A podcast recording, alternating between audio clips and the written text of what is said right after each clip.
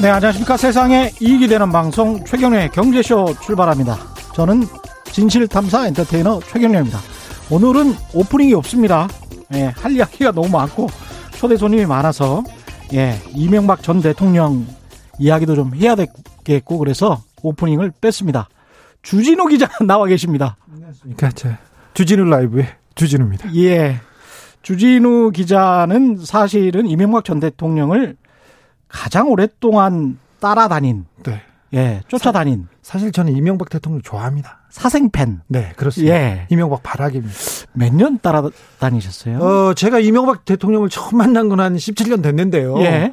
아, 본격적으로 이렇게 17년 오늘 형 확정 판결이 17년 딱. 네, 그런데 마침. 이명박 예. 그 서울시장 전부터 어. 전부터 이제 주, 요한 정치인으로 떠올라서 이제 관심은 있었으나 2003년 정도 되네요. 그렇죠. 어. 3년 4년 무렵이었는데 그런데 예. 그때도 별로 관심은 없었어요. BBK 사건이 처음 나왔을 때도 예. 저는 관심이 별로 없었어요. 예. 저는 박근혜, 박정희 시대 예. 그리고 삼성 문제에 훨씬 더 천착하고 있어서 예. 그랬는데요. 예. BBK를 수사 수- 그 수사가 안 돼요 수사가 어. 검사들이 이명박을 무서워해요.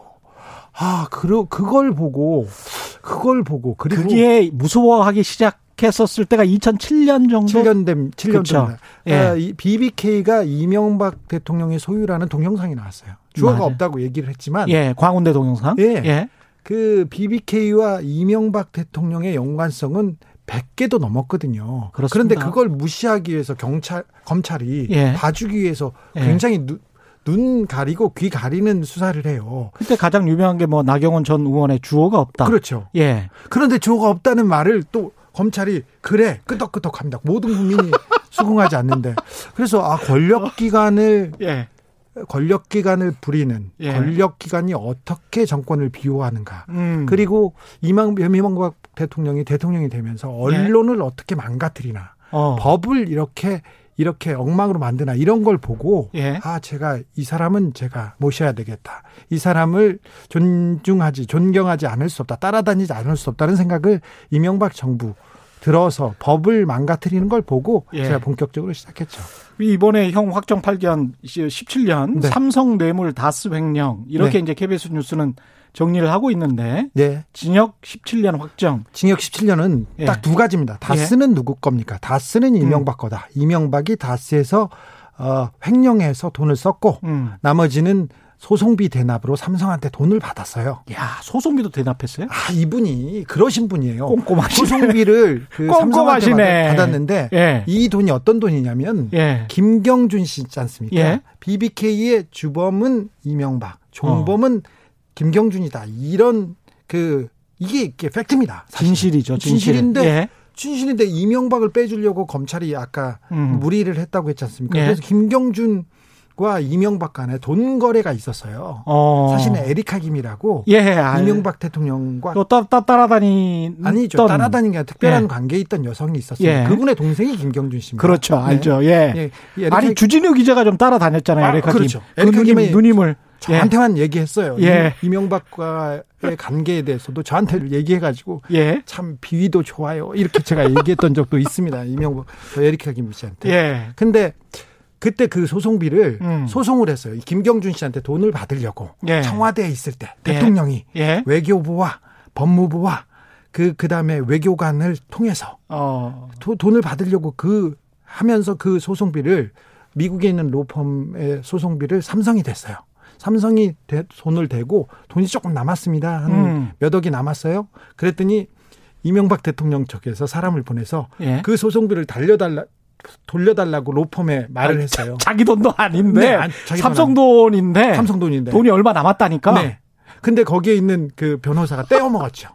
안 떼어 먹었어. 떼어 먹었어요. 아, 그 변호사도 참 꼼꼼하시네요. 김석한 변호사라고 아, 굉장히 유명한 사람입니다.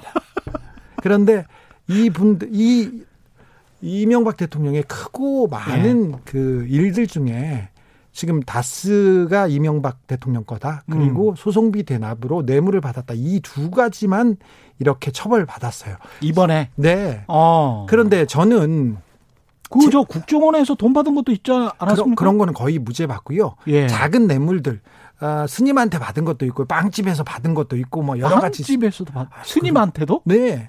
아, 이명박 대통령은 일단 지나가다 걸리면요 돈 뜯어냅니다. 이 뭐 뭐예요? 이명박 전- 대통령을 전직 만나려고 대통령이. 돈을 줬어요. 아 그렇군요. 그런 일이 많은데 그 예. 중에 아주 세세하고 작은 부분만 가지고 징역 음. 17년이 나왔습니다. 저는 제가 소송비 대납 관련된 걸 제일 먼저 문제 제기하고 다스는 누구 겁니까 라는 얘기를 했지 않습니까? 예. 그러면서 이제 검찰이 수사를 진행해서 음. 아, 4대강에서 담합비리 거기서 돈을 받은 거 그리고 음. 자원외교에서 돈을 그 빼돌린 혐의가 있는 무수한 의혹들에 대한 좀 그 조사가 되기를 바랬었는데 예. 아, 이명박 대통령의 의혹 중에 가장 작은 부분 두 개를 가지고 징역 17년 받았습니다. 4대 강도 사실 22조나 투입하면서 그 정도로 꼼꼼한 분이시면 조금 챙겼을 가능성도 있는데. 대통령이 되기 전에 예. 4대강 운하, 대운하를 만들겠다고 공약을 냈지 않습니까? 그죠? 예. 그 당시에 이미 대기업 건설회사에서 담합을 했어요. 이, 어. 고- 이 공구는 누가 현대, 삼성, 대림 다 모여서 예. 이미 거기에서 돈을 나눴어요. 음. 돈을 나눴어요. 예. 공사가 시작하기도 전에 그게 이명박 대통령의 이게 철학상 이때 돈을 네, 여러 가지 만졌을 가능성이 있죠. 철학이군요. 네. 그게. 예. 이명박 대통령이 기도합니다. 제가 이명박 대통령이 다니는 교회도 열심히 다녔거든요. 예. 기도합니다. 예. 네. 뭐라고? 부자 되게 해달라고 기도해요. 아, 그렇군요. 그래서 아, 아, 돈을 위해서는 예. 굉장히 굉장히 순수한 영혼이구나 생각하면서 정권을 해맑으십니다. 네, 예. 대통령이 되- 예. 된 이유가 되고 싶은 이유가 저는 음. 이 정권을 통해 부를 돈을 음. 벌기 위해서였다고 저는 어, 그렇게밖에. 생각이 안 돼요, 지금 상황 자체가. 그래서 결국은 삼성으로부터 소송비까지 대납을 받고 그게 다 뇌물죄로 지금 2심이었죠, 이번이. 이번에 대법원에서 확정됐습니다. 대법원이 확 1심에서는 징역 15년, 2심에서는 징역 17년 17년. 받았는데 예. 징역 17년 받자마자 6일 만에 예. 보석 관련된 묘수를 써, 쓰셔가지고 음. 감옥에 안 가고 지금 바깥에 계셨어요 지금껏 그렇군요. 잘 지내셨어요. 예. 그러면 이번으로 이제 법정 구속되는 법정 겁니까? 구속인데 보석이고 뭐고 이제 형이 확정됐습니다. 대법 확정돼서 예. 이제 구치소로 처음에 갔다 이제 교도소로 가서 17년. 17년을 사셔야 됩니다. 예. 나오시면 예 96살 되십니다. 안여섯. 네. 예. 근데 이명박 대통령이 예. 음 사실은 예. 어, 구속될 걸 알았어요. 음. 지난주부터 이명박 대통령 주변이 좀 이상하더라고요. 어. 그래서 저도 이제 이명박 대통령 모시는 사람이니까. 따라다니시는구나. 그러면 주변 사람들하고 예. 만나고 그렇죠. 예. 그러자마자 그 대법원이 재판이 잡히자마자 예. 급히 서울대병원 딱 가서 예. 진찰을 받기 시작하세요. 아, 아프다. 아플 예정이세요. 이제 아. 나올 수 있는 길이 보석밖에 없어요? 어, 예, 병보석? 병보석 예. 아니면 사면인데 예. 사면은 뭐 국민의 여론이 여론상, 여론이 예. 지금 뒤따라줘야 됩니다. 예. 근데 이거는 좀 요한한 일 아닙니까? 예. 물론 이명박 대통령을 친 이념 이명박 친 이명박 언론에서는 오늘부터 사면 얘기를 하기 시작했어요. 오늘부터? 문화일보가 오늘부터 그런데 예. 어, 병보석을 지금 노리고 있는데요. 예. 그래서 아니 돌아가시면 상속세 이야기하고 예 구속되면- 형이, 형이 확정이 되면은 사면 이야기 바로 하고 참 대단한 나라입니다. 그런데 예. 아, 이명박 대통령이 언론에는 굉장히 많은 특혜를 줘서 음. 그래서 그리고 이명박 정부 시절에 바로 KBS도 MBC도 땡방 뉴스로 만들어 버리는 그런 그랬습니다. 신기를 부렸지 않습니까? 예. 다른 언론은 어떻습니까? 더 예. 했지 않습니까? 그래서 음. 이명박에 대한 그 우호적인 언론은 아직도 크고 견고합니다. 저도 사실은 이명박 대통령 되기 전에 대통령 후보셨을 때 대선 한 열흘 전에 무신분립이라는 다큐멘터리를 만들어서 BBK와 관련된 보도를 했었거든요. 네. 그 그래서 고생하셨잖아요. 이후, 그 이후에 상당히 고생을 했죠. 그래서 고생하셨잖아요. 이명박 대통령 캠프에서는요. 예. 어땠냐면은 예. 언론사 대형 언론사입니다. 예. KBS도 그랬고요. 음. SBS도 그렇고 MBC도 어떤 사람들이 아니 그 언론사에서 캠프 음. 언론 담당하는 그 보고서를 써가지고 예. 사무실을 만들어서 그래서 선거운동을 하더라고요. 이명박 대통령 쪽이 그렇게 언론에 능했습니다. 모든 면에서 다 꼼꼼하셨네. 네. 예. 자, 다스는 누구 겁니까? 라고 주장을 외치셨다가 네. 다스는 이명박 겁니다. 확정이 됐습니다. 네. 대법원에서. 네. 이 마치기 전에 우리 한번 외쳐보죠. 다스는 이명박 겁니다. 네, 알겠습니다. 부끄럽습니다. 예. 이제까지 주진우 기자였습니다. 고맙습니다. 감사합니다. 저는 예. 5시 5분 KBS 주진우 라이브에서 인사드리겠습니다. 고맙습니다. 감사합니다. 예.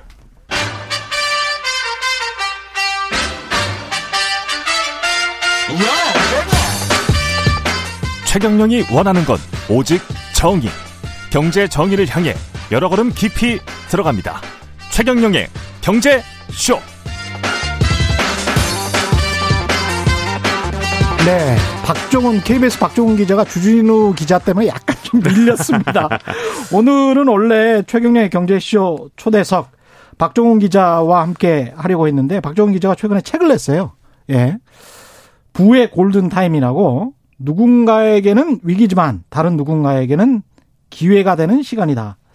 아주 뭐 적절한 타이밍에 잘 내셨습니다. 아, 고맙습니다. 네. 책은 지금 뭐 잘 팔리고 있습니까? 그래서 이제 시작이니까. 아, 이제 네. 시작이니까요. 네. 예.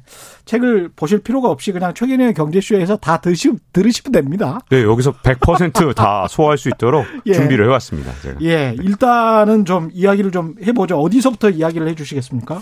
그러니까 일단 먼저 왜 음. 골든 타임이라는 제목을 붙였을까. 예. 그거부터 좀 얘기하고 싶은데요. 음. 그러니까 많은 분들이 진짜 이 고민이 진짜 많을 거예요. 뭐 그냥 개인적으로는 어, 예. 왜 내가 사기만 하면 꼭지지? 음. 어, 내가 사면 이렇게 항상 높아. 그리고 예. 지금 그런 상황에서 또 요즘에 이제 주가가 좀 한동안 오르니까 사실 몇 달 안 올랐잖아요. 그렇죠. 근데 이 상황이 되니까 또 갑자기 이런 얘기들이 나와요. 음. 야, 주가는 항상 오르는 거야. 한 장기로 묻어두면 뭐 예를 들어서 20년, 30년 묻어두면 돼. 이렇게 예. 타이밍 같은 거 중요하지 않아. 이런 말씀도 좀 많이 하시잖아요, 요즘엔. 존리 대표가 그런 말씀 많이 하시죠. 뭐 예. 그런 분들도 있는데 문제는 이게 인간이 견딜 수 없는 고통과 괴로움을 음. 만약에 꼭지에 산다면 겪을 수도 있거든요. 네. 예를 들자면 2000년 닷컴 버블 자꾸만 얘기 나오잖아요. 그게 얼마나 어떤 주식 투자자들한테 끔찍한 사건이었냐면 끔찍했죠. 네, 왜냐하면 닷컴 버블이 정말 대공황 이후로 그렇게 주가가 많이 떨어진 적이 없었어요. 예. 음. 그러니까 일단 뭐, 뭐, 나스닥에 투자를 했다면 지수 자체가 뭐 거의 5분의 1 토막이 났으니까. 예. 그것도 굉장히 끔찍했지만 회복 기간이 더 문제인데요. 예. 2000년에 정말 꼭지에서 주식을 샀다 그러면 그게 회복되는데 걸린 기간이 무려 15년이나 걸렸습니다. 어. 다시 지수가. 그래서 예. 2000년 지수가 다시 2015년이 돼야 그 지수가 돌아왔거든요. 근데 미국 같은 경우는 그래도 역시 이 어떻게 보면 금융 강국이라서 2015년에 돌아왔죠. 음. 그런데 프랑스나 독일 같은 경우는 예. 아직도 2000년 지수를 못 돌아왔어요. 아, 그래요? 프랑스 같은 예. 경우는 뭐 세아세라는 지수가 있는데 세아세 음. 지수가 아직 못 돌아왔고요. 예. 독일의 이제 닥스라는 지수는 요게 약간 사기성이 있는 게 예. 여기 배당금이 들어 있거든요. 예. 배당금을 뺀 닥스 K를 넣고 보면 음. 이게 2000년 지수에 지금 겨우 근접한 상태인데 어제 폭락해서 다시 떨어진 것 같은데 어. 뭐그 정도로 20년 동안 고통을 받았을 거란 말이죠. 그러네요. 그렇기 때문에 예. 물론 뭐 주식이라는 수단이 정말 뭐 타이밍과 관계없이 정말 30년, 50년 갖고 있으면 물론 언젠가는 어떤 자산보다도 더 높은 수익률을 가져올 가능성이 높다. 이건 저도 동의합니다. 미국은, 미국은 그랬습니다. 미국은 그랬습니다. 예. 어느 정도냐면 1928년에 대공황 1년 전에 만약에 주식을 사서 음. 지금까지 들고 있었다 그러면 그때는 S&P 분명히 꼭지였을 거고. 네, 예. 꼭지죠. 완전 음. 꼭지여서 그 다음에 바로 대폭락을 해서 음. 주가 지수가 얼마나 폭락을 했냐면 그때 10분의 1 토막이 났습니다. 다우 예, 지수를 기준으로. 예. 근데 그러면 사람들이 결국 못 건디고 팔, 팔았겠지만 만약에 그렇죠. 그걸 팔지 않고 만약에 지수에 투자를 했다면 뭐 예. 주- 개별 주식은 뭐 망해버린 회사가 워낙 많으니까 그렇죠. 이건 뭐 견디지 못한 게 문제가 아니라 아예 회사가 음. 망해버렸겠죠. 근데 지수에 투자했다 그러면 지금까지 갖고 있었다. 예. 90년 동안. 그러면 무려 5천 배가 올랐거든요. 5천 배? 네, 5천 배.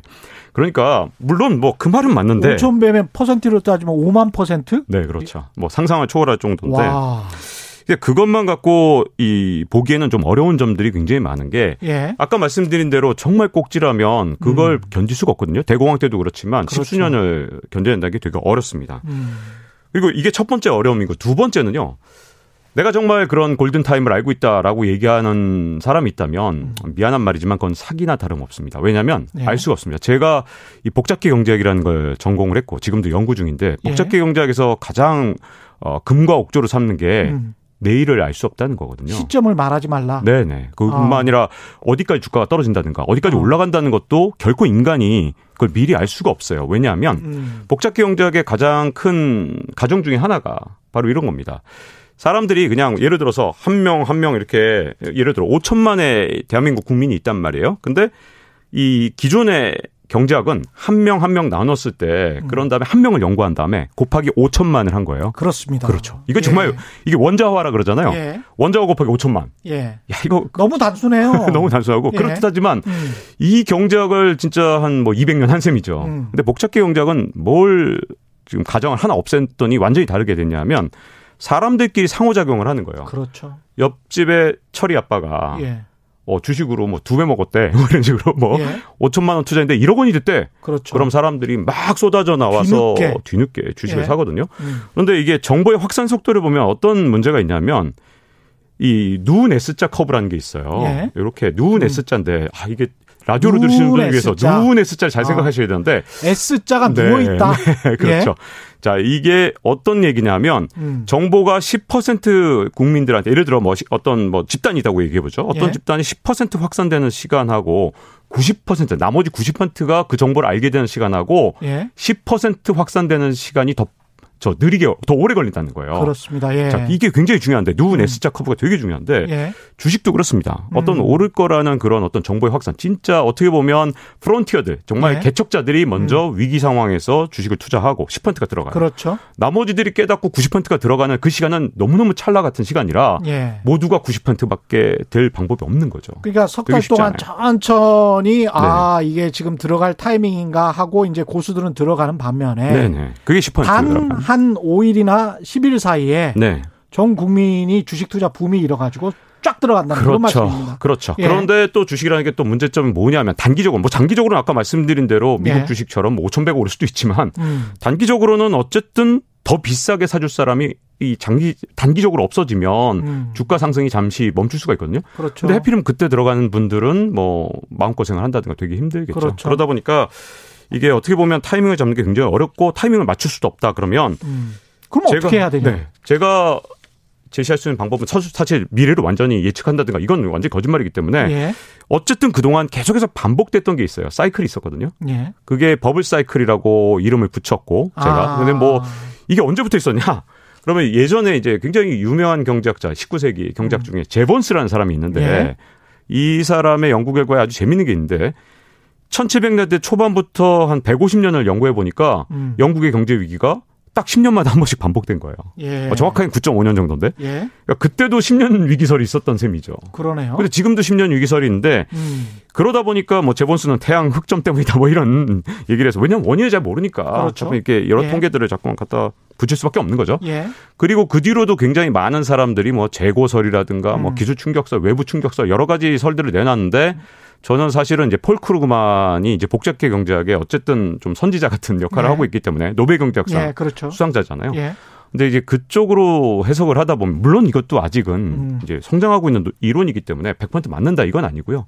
다만 어 이제 많은 사람들의 상호작용 속에 사이클이 있다는 거죠. 그게 음. 이제 버블 사이클의 원인이 바로 빚에 있고 그러니까 보니까 이 이름을 부채 사이클이라고 붙여도 되겠구나. 어. 이렇게 해서 제가 이제 버블 사이클이라고 처음에 말씀을 드렸다가 예. 이제는 폴 크루그만 거기에 나가서 레이 달리오까지 이어지는 음. 부채 사이클로 좀 설명을 하고 싶어요. 레이 달리오는 헤지 예. 펀드의 대가라고 할 만큼 실물 그렇죠. 경제를 예. 잘 알던 분이죠. 예. 알던 던 예. 제가 과거형 썼잖아요. 음.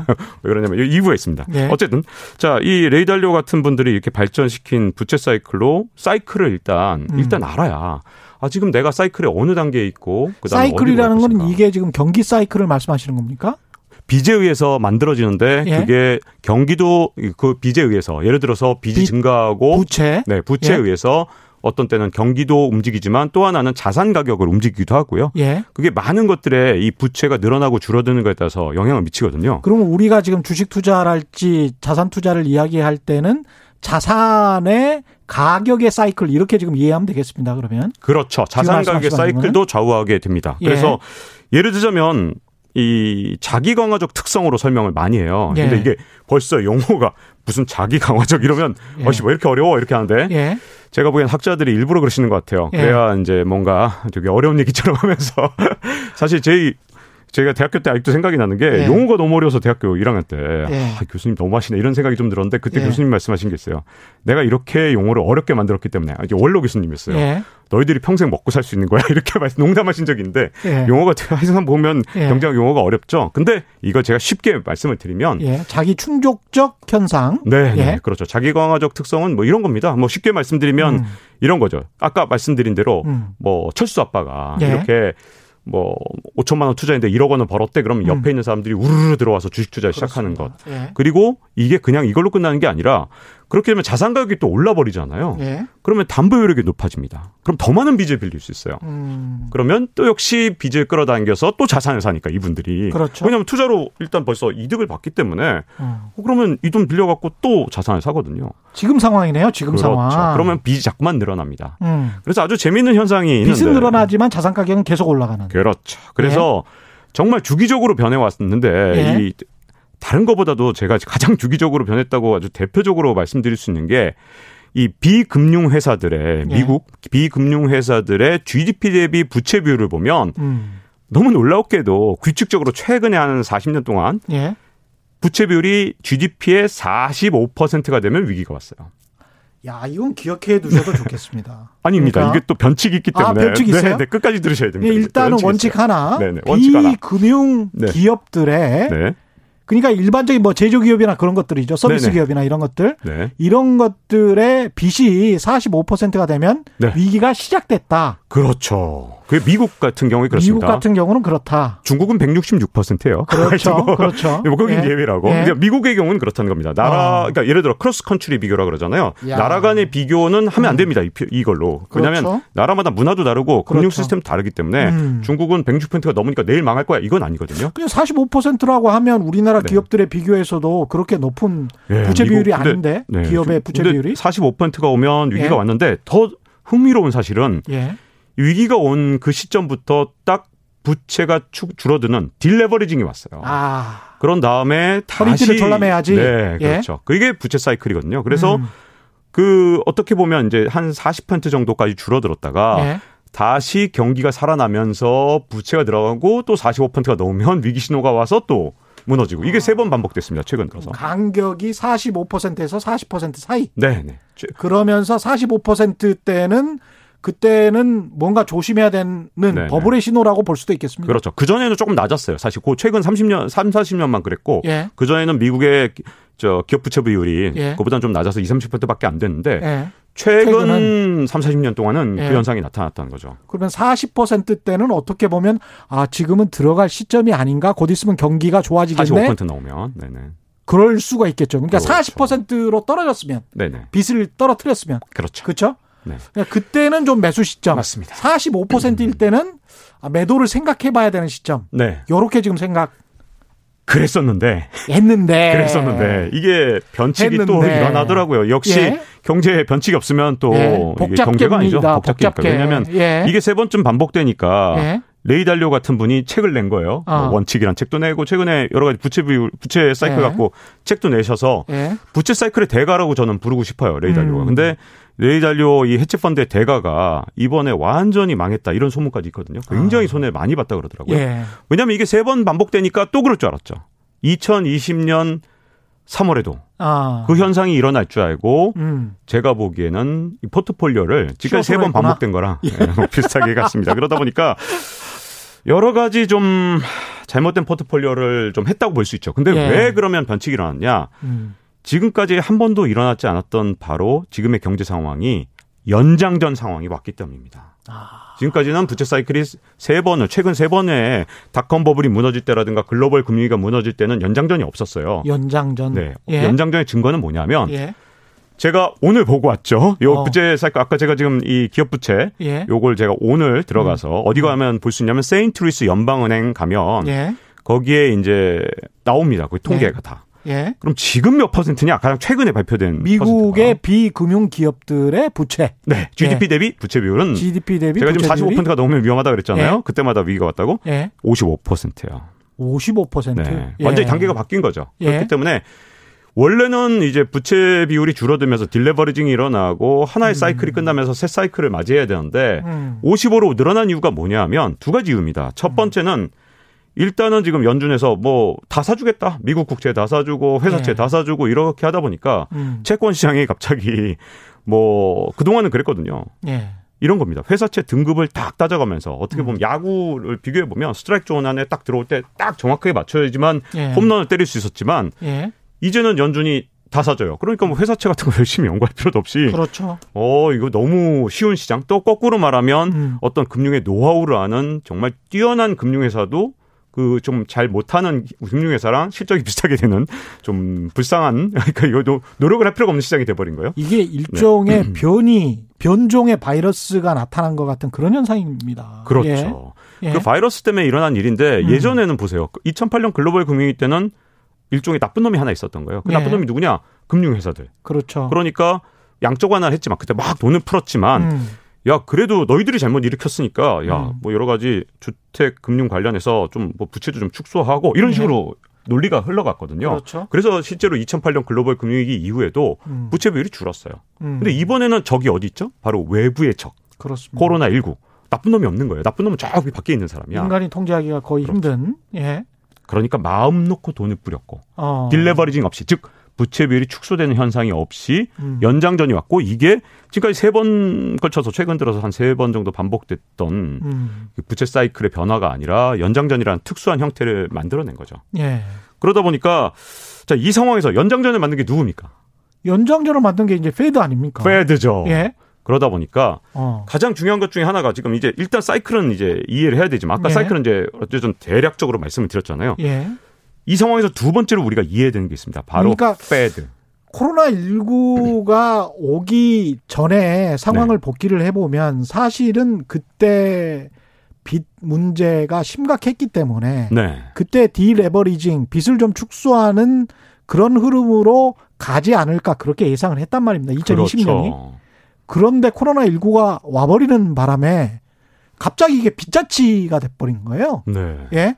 이 상황을 근데 페드가 페드도 뭐 좋아서 만든 건 아니고 아, 그렇죠. 좋아서 한 예. 건 아니죠. 네. 어쩔 수 없이 한 거잖아요. 없이. 네. 예, 그 이야기를 좀 해 주십시오. 야, 예. 이 최경영 앵커가 딱 정리해 주시니까 예. 여기서부터 이제 얘기를 좀 하자면 예, 이 상황에서 그럼 이제 어쨌든 이 우리가 골든 타임이라는 걸 어. 뭐 절대로 선지적으로 모든 걸 다 알 수는 절대 없거든요. 예. 다만 추정해 볼 뿐이고 시장의 흐름을 음. 조금이라도 이렇게 힌트를 찾아보자는 건데 저 그럼 Fed 가장 중요한 건 지금 Fed의 마음을 읽는 게 제일 중요하잖아요. 그렇죠. 근데 마음을 어떻게 읽겠어요? 우리가 무슨 독심술사도 아니고. 그렇죠. 근데 예. 우리가 이제 심리학자를 좀 흉내 내 보자는 거죠. 아니면 음. 정신과 의사 선생님들을 좀 음. 흉내 내자면 우리가 어떤 문제 병증을 좀 찾아낼 때 음. 이 정신과 의사분들이나 아니면 심리학자들이 예, 이제 환자를 어떻게 하냐면 이렇게 카우치 소파 이렇게 예. 편안한 의자에 앉힌 다음에 음, 뭘 물어보죠? 어, 혹시 일곱 살때 무슨 경험, 트라, 트라우마 같은 거 없었어요? 열두 살때 무슨 경험 있었나요? 예. 이런 질문 하잖아요. 그렇죠. 왜 옛날 일을 물어보냐면 그 예. 옛날 일을 통해서 지금 현재 심리 상태 그리고 앞으로 할 행동들을 추정해 보는 거거든요. 음, 자, 그러면 연준의 뭘 제일 먼저 알아야겠냐? 예, 과거. 연준의 과거, 역사를 어, 일단은 좀 따라가 볼 필요가 있는 거죠. 연준의 지금 현재 심리 상태를 알려면 그렇죠. 예, 도대체 연준이라는 것은 어디서부터 탄생을 했고 예, 또 어디로 가고 있는지를 안다면 음, 뭐 연준이 완벽하게 우리가 심리를 진짜 100%알 수는 없지만 예, 조금이나마 추정할 수 있는 단초를 그렇죠, 그렇죠. 찾을 수 있지 않을까 예. 싶은데 연준의 탄생 음. 이게 오리 사냥하고 굉장히 관계가 깊다는 거 아세요? 오리 사냥과 관계가 깊습니까? 네. 오리 오리 사냥을 스포츠 같은 걸로 미국인들이 즐기기는 하는데 네. 예 그렇죠. 어떻게 관련이 있나요? 그 연준이 말이죠. 예. 사실은 이 미국에서 중앙은행을 만들려고 진짜 오랫동안 건국 초기부터 노력을 해왔습니다. 예 근데 연준이 탄생하는 걸 막았던 세력이 있죠. 어. 누가 막았을까요? 바로 금융 재벌들, 어. 금융 자본이 막았거든요. 예 근데 사사건건 계속 방해하다가 막다가 네, 1907년에 음. 도저히 막을 수 없는 사건이 일어났는데 예 그때 신탁 회사 중에선 두 번째로 큰 니커보코라는 회사가 예, 구리로 좀 투기를 좀 심하게 했어요. 예. 그러다가 이게 폭삭 무너지니까 음, 금융 시스템이 무너질 뻔했거든요. 그 예. 당시에 그러니까 금융계를 지배하고 있던 JP 모건이 음, 금융회사들을 다 불러 모았습니다. 그래서 진짜 딱 이 표현이 맞는데 좀 음. 약간 막 표현을 하자면 예. 한대 맞을래? 같이 공동기금 만들어서 미국 경제 살릴래? 미국 금융은. 음, 거의 이런 식이었어요. JP 모건이 그렇죠. 워낙 좀 형님 같은 그런 예. 입장이었기 때문에. 그러다 보니까 어 위기는 넘어갔는데 음. 워싱턴 정가가 이제 공포에 떠는 거예요. 이 위기를 넘어간 건 우리 힘이 아니라 JP 모건의 힘이고. 민간 은행의 힘인 거죠. 어휴, 이건 예. 진짜 위험한 거잖아요. 예. JP 모건이 기분 나빠. 어. 그냥 금융 시스템을 만약에 붕괴시켜서 더 큰 이익을 얻을 수 있다면 이번하고 다른 결정하면 어떡하지? 그렇지. 우리가 저들을 믿을 수 있나? 음. 그러니까 워싱턴 정가에서 처음으로 음. 이번에 꼭 만들어야겠다. 네, 이번에는 정말 금융재벌한테 밀리지 않아. 예. 그리고 미국 국민들도 여론이 자꾸만 조성된 거예요. 예. 그랬더니 JP 모건이 또 얼마나 음. 천재적입니까? 예. 그쪽 금융회사에서 딱 치고 나간 거예요. 예. 우리가 먼저 만들자. 그렇지. 우리가 마- 원하는 연준 형태로 만들면 되지 않겠냐? 이- 어. 그래서 이거 비밀 회동을 하기 위해서 음. 오리사냥합시다. 아. 그래서 상원의원 중에서 제일 예. 이 핵심 진짜 힘센 사람들 예. 하고 이렇게 일곱 명이 예. 그다음에 지금의 내셔널 시티뱅크라고 해서 시티은행의 전신 음. 여기 은행장 이런 사람들 JP 모건의 핵심 인사 이렇게 음. 모여서 일곱 명이 모여서 자 우리 지킬 섬에서 오리 사냥합시다. 이 지킬이 음. 지킬과 하이드 지킬 그 지킬입니다. 예. 철자도 똑같아요. 예. 이 섬에서 비밀리에 모여서 이 회동을 하고요. 여기서 연준의 어떤 모태가 생기기 시작했어요. 금융 귀족의 탄생이네요, 이게. 네. 예. 더 웃긴 건요. 이 법안이 언제 통과됐냐요. 어. 크리스마스 이브 뭐 전날 이게 어. 통과돼서 상원의원들이 다 휴가 갈 준비하거나 어. 아유 뭐 휴가 가야 되는데 크리스마스 휴가 미국 사람들한테 제일 중요한 거잖아요. 한, 한 일곱 명이 모여서 네. 법안을 그냥 모텔을 만들고. 네, 모텔을 만들고 그 법안을 크리스마스 그 휴가 기간 직전에 통과시켜 버렸습니다. 대단하다. 대단하죠. 예. 그래서 연준이 탄생을 했다 보니까 음. 연준의 구조가 좀 특이해요. 음. 연준의 지분 아직도 이런 JP 모간이나 시티뱅크가 지분을 갖고 있고요. 맞습니다. 네, 그 지분으로 심지어 배당금을 아직도 챙겨가고 있죠. 아시죠? 그렇습니다. 예. 역시 최, 예. 어, 역시 예. 뭐 최앵커 다 아시겠지만 예. 이 배당률이 6%입니다. 아이고 짭짤한 장사를 지금도 하고 있어요. 대단하죠. 대단한 거죠. 대단하죠. 세상에 예. 우리나라로 치면 한국은행의 지분을 예. 우리 시중은행이 갖고 있으면서 배당금을 챙겨가는 거예요. 그러니까 이런 이야기를 하다 보면 있잖아요. 이게 세상이 어떤 공정하게 지배되는가 경제에 있어 가지고 공정이라는 게 과연 뭘까 이런 생각을 하게 돼요. 네. 미국 사람들 이야기를 하게 되면 왜냐하면 모건 스탠이나 이런 것도 뭔가 평가를 공정하게 해야 되는 곳인데 그것도 사실은 그냥 민간 기업이에요. 그러니까요. 그렇게 네. 하다 보니까 그거 네. 민간 기업에 의해서 국가가 평가를 받아 신용 평가를. 그렇죠. 그래서 이게 예. 제가 아까 1907년에 이 니커버커 사태로 시작됐다고 그랬잖아요. 예. 문제는 이 세계 대공황의 사실 원인과 단초를 조금 제공했어요. 왜냐하면 음. 세계 대공황 이전에 이미 버블이 엄청 났을 때 금리를 제때 인상하지 않았고요. 예. 더 큰 문제는 대공황이 일어난 다음에 일어났는데 음. 지금 뭐 미 연준이 코로나19 위기라든가 아니면 그 전에 글로벌 금융위기 때는 위기가 일어나니까 금리를 낮췄잖아요. 예. 근데 1929년 대공황이 일어난 다음에 1931년 2년 뒤잖아요. 예. 근데 그때 무슨 짓을 했냐면 연준에서 음. 그 당시에 기준금리가 1.5%였는데 이걸 3.5%까지 쭉 끌어올립니다. 아니 경제는 지금 예. 망가져가고 실업자가 막 넘쳐나고 그렇죠, 그렇죠. 미국이 완전히 혼란에 빠졌는데 음. 지금으로서는 상상할 수 없는 일이잖아요. 예. 그왜 그랬나 봤더니 그 당시에 물론 첫 번째 이유는 금 때문이에요. 금. 음. 왜냐하면 그 당시에는만 해도 달러 화가에 대한 신뢰가 금보다 못했거든요. 근본이죠. 그러니까 예, 사람들이 이게 경제 위기가 와서 자꾸만 달러를 자꾸만 찍는다더라. 음. 야이 달러 위험하니까 금으로 바꿔달라 그러면서 자꾸만 금으로 바꿔달라는 요구가 있었고요.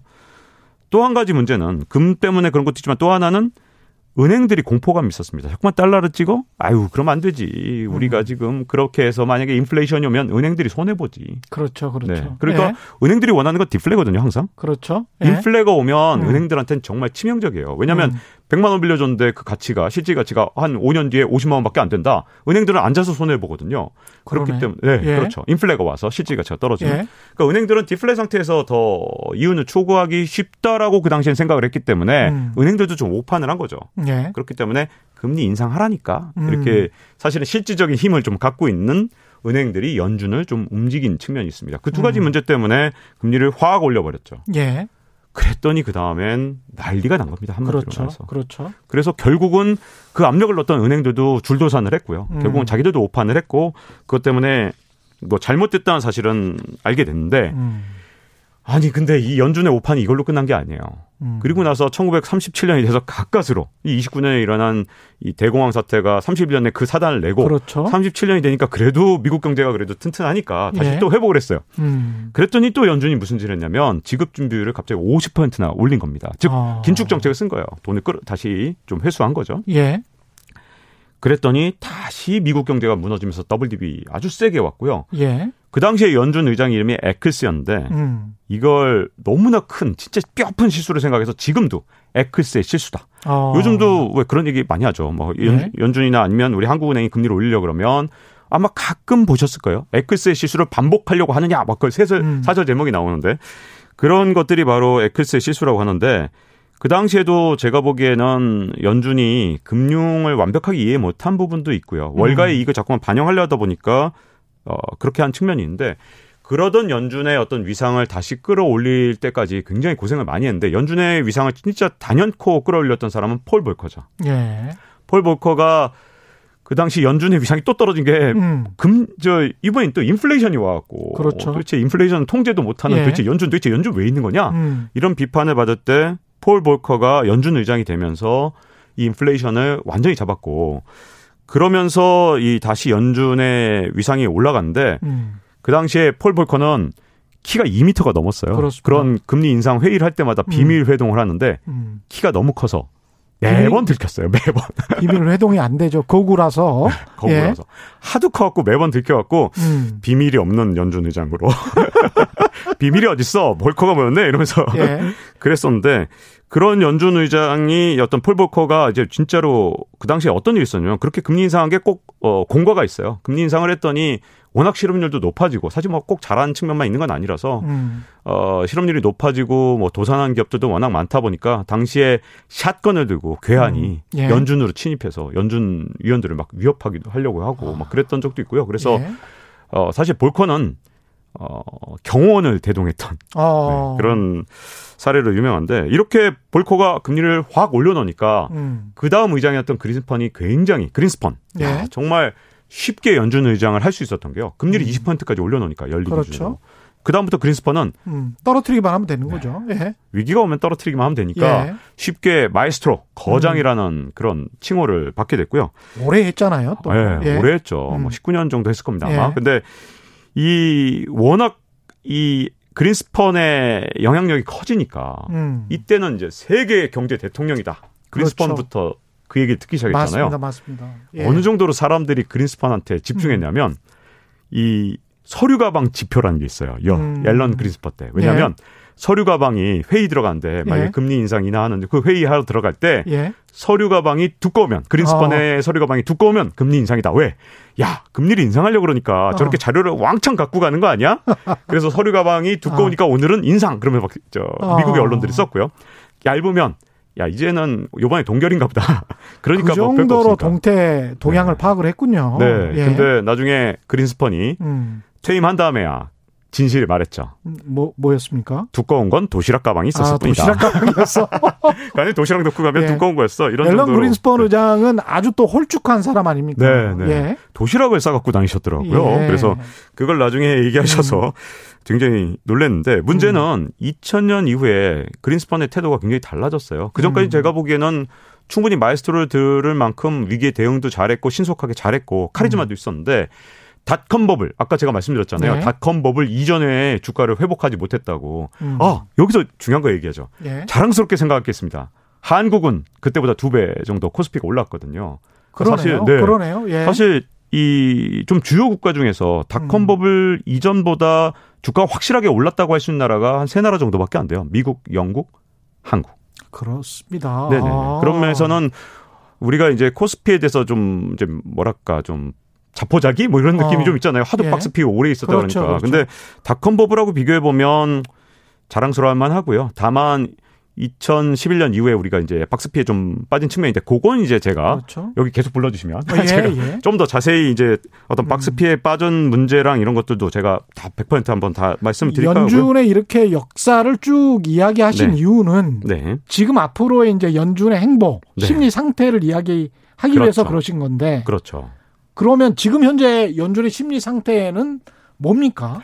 자, 여기서 굉장히 중요한 게 있습니다. 연준은 진짜 엄청난 실수를 한 적이 있어요. 본인들이. 예. 왜냐하면 대공황 때 금리를 올렸다가 자산 가격을 폭락시켰고 금리를 올려서 그렇게 됐기 때문에 이게 정말 부채의식도 있고요. 첫 번째는. 두 번째는 이런 문제도 있습니다. 바로 버냉키가 바로 음. 전 연준 의장이었던 이 글로벌 금융위 때 연준 의장이었던 버냉키가 대공황 전문가입니다. 그리고 일본의 이 어떤 장기 불황에 대해서도 굉장히 조예가 깊은 사람이에요. 예. 이 사람이 갖고 온 게 바로 양적 완화거든요.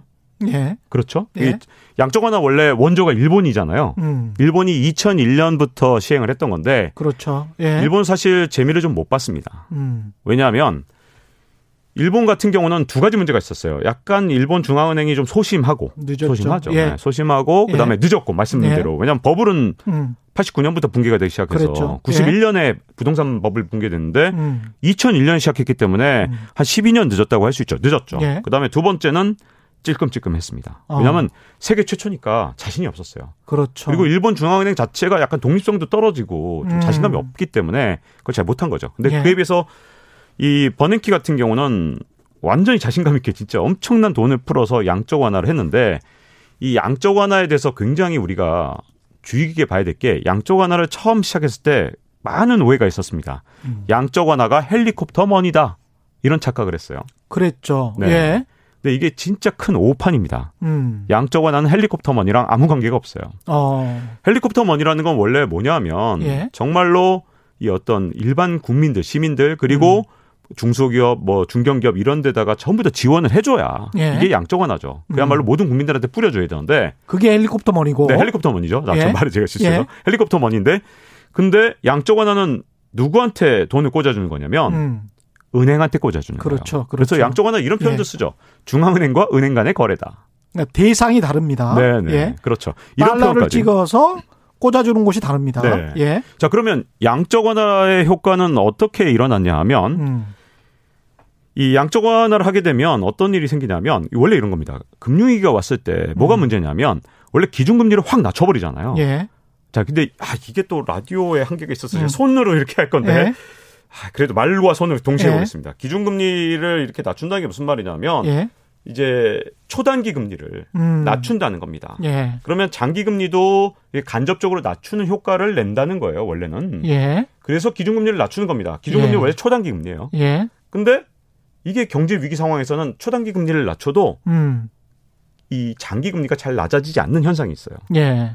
왜냐하면 여러 가지 뭐 음. 경제 시스템이 잘 돌아가지 않으니까. 그렇죠. 그런데 국채를 마구 사주면 음. 국채를 사준다는 건 결국 국채값이 올라간다는 거죠. 그렇죠. 왜냐하면 국채는 예. 한정돼 있는데 갑자기 연준이 음. 시장의 플레이어로 등장해서 야 은행들 국채 갖고 있는 거 다 내놔 내가 다 사줄게. 음. 어, 은행들은 팔 데도 없었는데 잘 됐네. 전부 다 연준에 팔아버려요. 예. 자 그러면 수요가 엄청나게 늘어나는 거니까 국채 값이 올라가는 거죠. 음. 이게 좀 복잡한데 예. 국채 값이 올라간다는 건 금리가 내려간다는 거거든요. 예. 그러니까 이 양적 완화를 하게 되면 금리를 전반적으로 낮출 수 있습니다. 음. 자 그러면 어떤 현상이 일어나냐면 바로 국채값이 올라간 상태가 되니까 금융회사들 입장에서는 상대적으로 주가는 이미 폭락했어요. 위기가 왔으니까. 그렇죠. 주가는 대폭락을 했는데 국채값은 올라가요. 음. 자 근데 금융회사들 뭐 별 거 없거든요. 투자하는데. 네. 왜냐하면 금융회사들도 아무리 뭐 첨단 금융 기법이라 하더라도 음. 전체적으로 자산은 뭐 한 6대 4나 5대 5 정도로 음. 결국은 채권과, 채권과 주식. 주식. 근데 또 채권 부동산. 네, 예. 또 부동산도 일 수 있겠지만 주요 자산은 채권과 주식인데 그렇습니다. 채권 값은 연준이 마구 시장에 개입해서 채권 값을 막 올려놨어요. 그렇죠. 근데 주식은